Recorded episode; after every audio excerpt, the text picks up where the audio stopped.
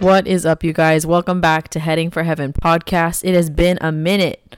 I know it's been literally so long, but I hope you guys had a great holiday. You had a great Christmas, great New Year, all that stuff. Personally, for me, the end of 2023 was kind of crazy. Schedule got so busy. Um, so that's why I didn't get a podcast out before the end of the year. But 2024 is here, and I'm excited. Um, I know some of y'all probably have your resolutions, your goals, all that stuff. And I was thinking about and praying about having a episode for the first week of January, kind of talking about that. But I was in my Bible and Genesis 19 stuck out to me. We're going to talk about compromise today.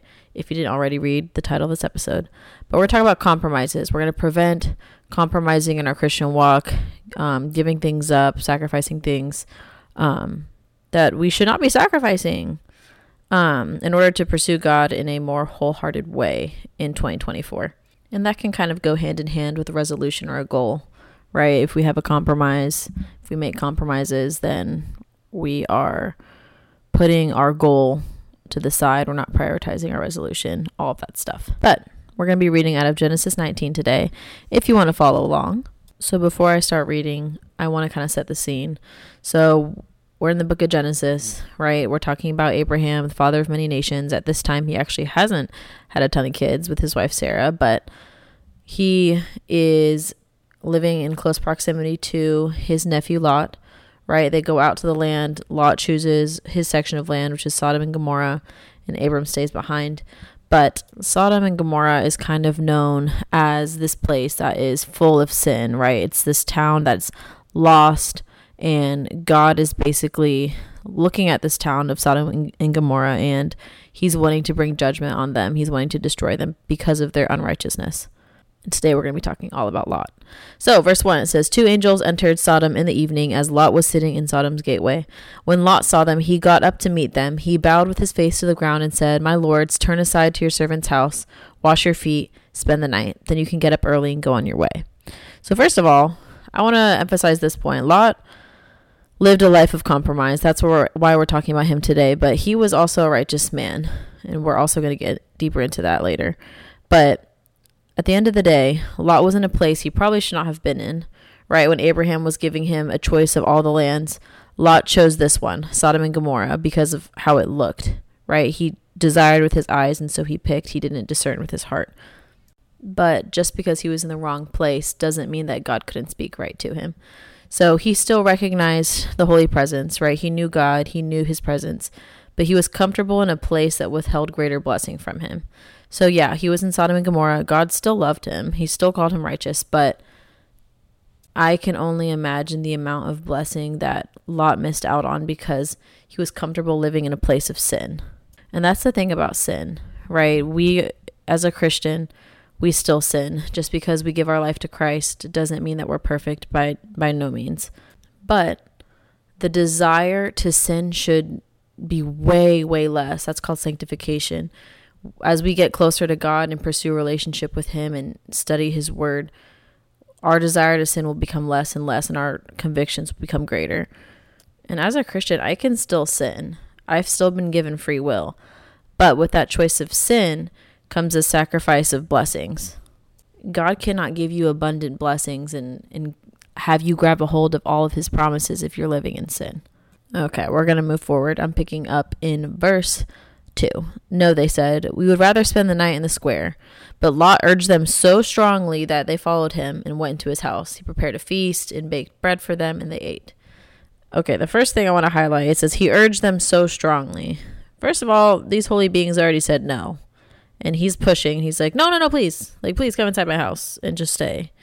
And to me, I feel like this can be us in a sense, right? We are just so urgent. Like, no, God, like, come here, come here. God, come here. When we're living in a place of sin, right? Because it sounds like he has something to hide. He's like, no, come inside my house. I don't want you to explore the land. I don't want you to explore my sin. I don't want you to see all the darkness that I'm living in. Just come in here and see the good parts of what I have. And I think we can get like that, right? Our good parts are saved for a Sunday morning. Maybe they're saved for a certain group of people. Maybe we only want God to see that version of ourselves. And when other people, other Christian community want to poke into our life and ask us questions about how we're living, we want to keep that a secret. We only want to keep the mask on of how we act on a Sunday morning. Now, this part gets a little crazy. And honestly, when I first read this, I literally was like, what the what? But we're going to continue. So before they went to bed, the men of the city of Sodom, both young and old, the whole population surrounded the house. They called out to Lot and said, Where are the men who came to you tonight? Send them out to us so we can have sex with them. Like, what? I'm going to keep reading before I kind of elaborate on that.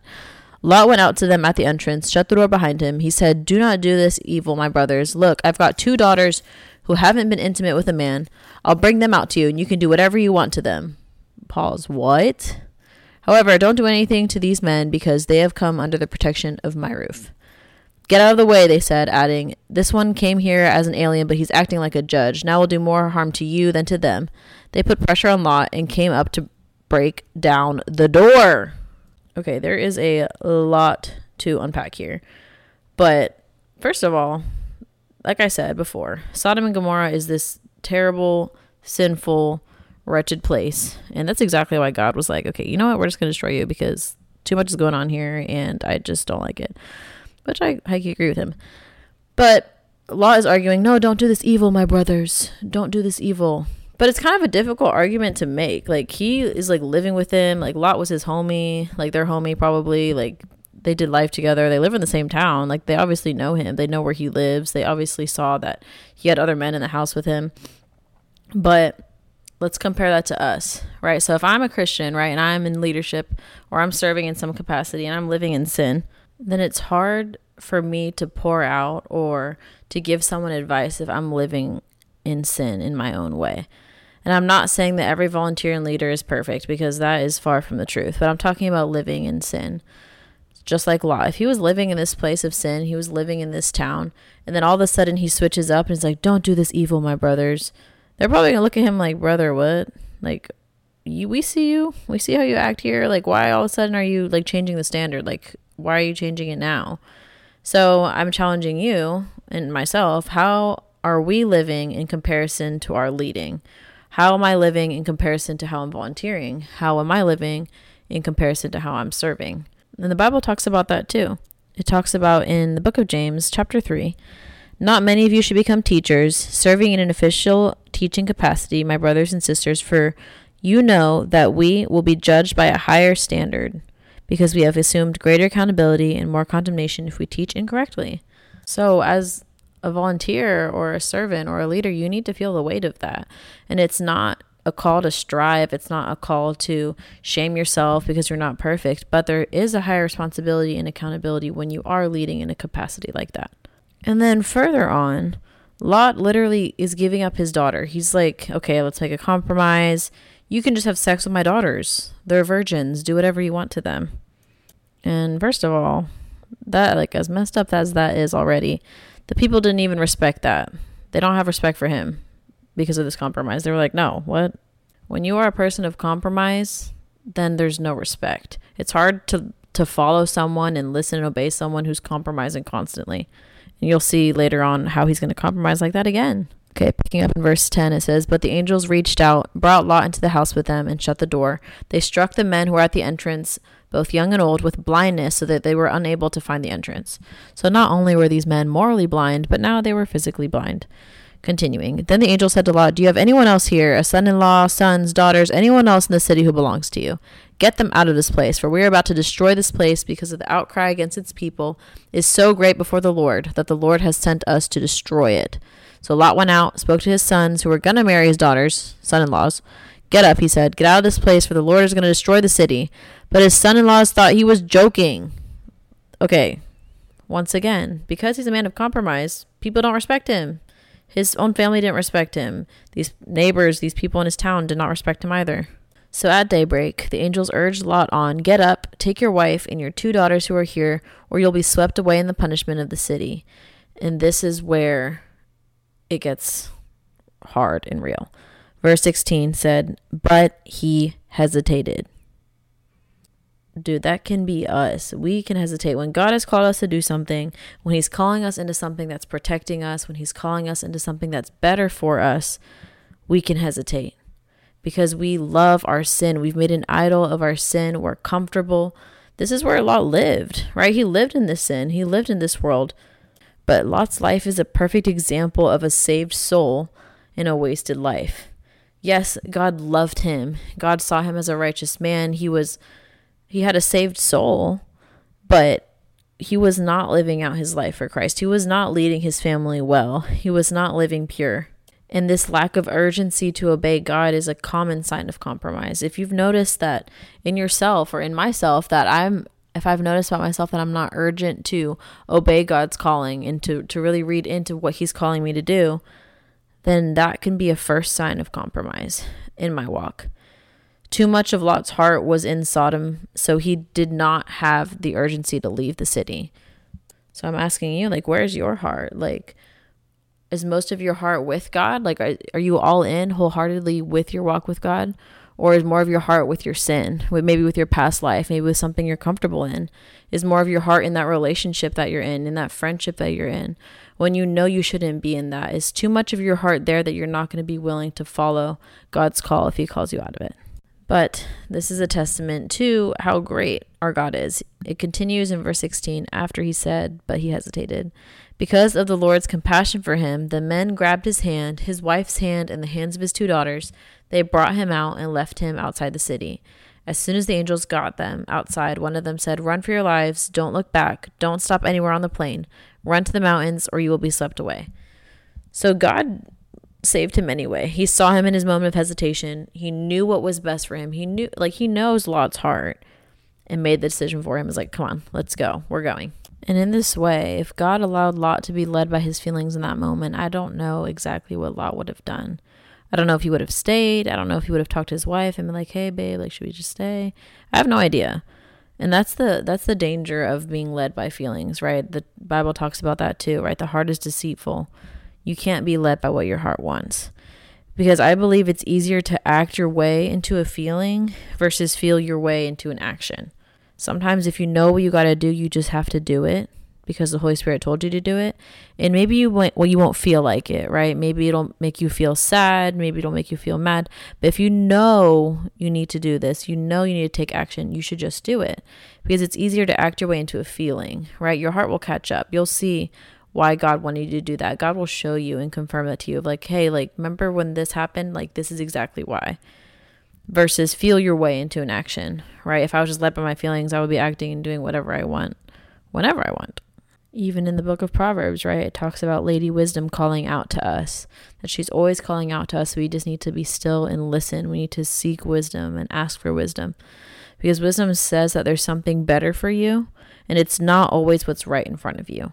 So what's in front of Lot right now is like what he sees. He sees his family, he sees his son-in-laws that were going to be left there. He sees Sodom and Gomorrah, his house, all of those things. But wisdom says there's something better for you and it's not always what's right in front of you. Wisdom would say, "Hey Lot, we got to get the heck out of here.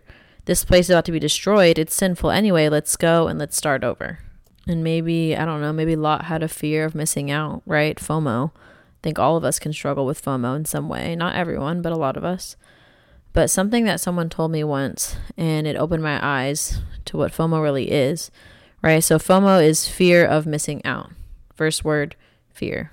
First of all, God is not a God of fear. But FOMO isn't trusting in God to place the very best in front of you or give you the very best in that moment. So, if I know that God is good, I know that He has good plans for me, I know that all things will work out for the good for me because I love him, then FOMO is not trusting him. It's not trusting that he's going to take care of me. It's not trusting that he will give me abundant life. So, in the same way, maybe Lot had some FOMO, right? He's like, "No, this is my place, Sodom and Gomorrah. Like this is like this is my life. And if I go and I follow these holy beings, like where am I going to go? Like I don't know." That's not trusting the Lord. I think Lot needed some spiritual boundaries right? Like when you like make a decision to seriously follow the Lord, you need to protect your walk. I think we can have physical boundaries in relationships, right? Like we'll only go so far. We're not going to cross this certain line. We can have emotional boundaries with certain people in our life. But I think it's important to also have spiritual boundaries. You need to have boundaries in your life that will protect your spiritual walk, that will protect your relationship with God. Because I think we can be so quick to like read a book on boundaries. Like, how am I to not people please? How am I to um, resolve conflict with this person? But like, why do we not have boundaries for like our spiritual walk and our relationship with God? So, in the same way, like maybe that boundary for Lot was not even moving to Sodom and Gomorrah maybe that boundary was like, okay, as soon as I see that this is what's happening, like if I'm aware of this sin and I'm aware of the people that live here, that's moving, that's leaving, that's leading my family somewhere else. Lot was chained to people pleasing, and I can be guilty of that. I am a people pleaser sometimes. I can put other people's feelings above my own. I can not stand for what I want and what I believe in something that Lecrae, LOL, the rapper, used to say. He said, If you live for people's acceptance, you will die from their rejection. Something Christine Caine says a lot on her Instagram and also in her book. It's called Don't Look Back. Um, she talks about Lot in the story, and the story of how um, when they're leaving Sodom and Gomorrah, that Lot's wife turns around after the holy beings have told her not to, and she goes and she glances at the city, and she turns into a pillar of salt.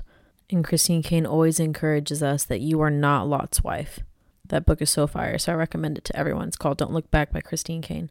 But after reading that book and after uh, meditating on a lot of her messages that talked about looking back, that talked about compromising and not walking in the fullness of all that God had for you, I wrote a little poem. And I'm going to read it out loud. I don't know, I don't really read them out loud. I don't really read them to people, period. But I just feel like that's something I got to do. Um, so it's called Pressing On. It says, Lord, may I not follow in the steps of Lot's wife, looking back behind me, instead fix on what's to come. Lord, may I not follow in the steps of Lot's wife, being curious about what could have been instead of accepting what he has already shown me. Lord, may I not follow in the steps of Lot's wife, obsessing over the feelings of the past instead of being conscious in the present.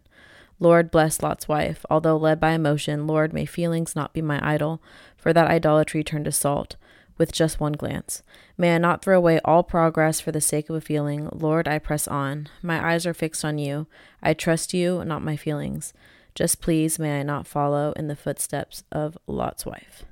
So I don't know what that could be for you. I don't know what your Sodom and Gomorrah may be. I don't know what you may be turning around and looking at, what's keeping you stuck, what's keeping you from moving forward. But I promise you that you cannot accept and receive the fullness of what God has for you if you're chasing Him, turning around, looking back at what has happened to you or what has happened in your life. Just like when you're running a race, you can't run the race the best you can and the fastest you can if you're turning around the whole time. Because Jesus doesn't run behind you, right? When we say we're we're being led by Jesus, that we want Jesus to guide us and that we're a follower of Jesus, that means that he goes before us. So when we're looking behind us, we're looking at the past that's not following Jesus, that's following our feelings of the past. I know I kind of sidetracked there. This is supposed to be about compromise, but I just get so passionate about Lot's wife. It's so fire. But that's all I have for you guys today. Thank you so much for listening. I'm going to pray us out. I'm going to start doing that this year, but let me pray y'all out. Dear Lord, I thank you for this day, Lord God. I thank you for every listener on the other side of this episode, Lord God. I pray that you would touch them in a new way this week, Lord God, that you would make yourself known to them. Lord God, I pray that they would embrace being your kid in this season, Lord God, that we would not be a slave to compromise, Lord Jesus, but that we would walk forward with our eyes fixed on you, Lord God. We surrender the hurts of our past. We surrender what has happened to us. We surrender what we have done in the past, Lord God. And we walk in the fullness and grace that you have for us in the future, Lord God. Lord God, I pray that you would remind us, Lord Jesus, that you have the very best ahead of us, Lord God, that you are a good gift giver to your children, Lord Jesus. I pray that we would trust that this week. We love you, Lord God, and we praise you, and we give you the rest of this day. Amen. Thank you guys so much for listening once again. I hope you guys have the best week ever. Bye.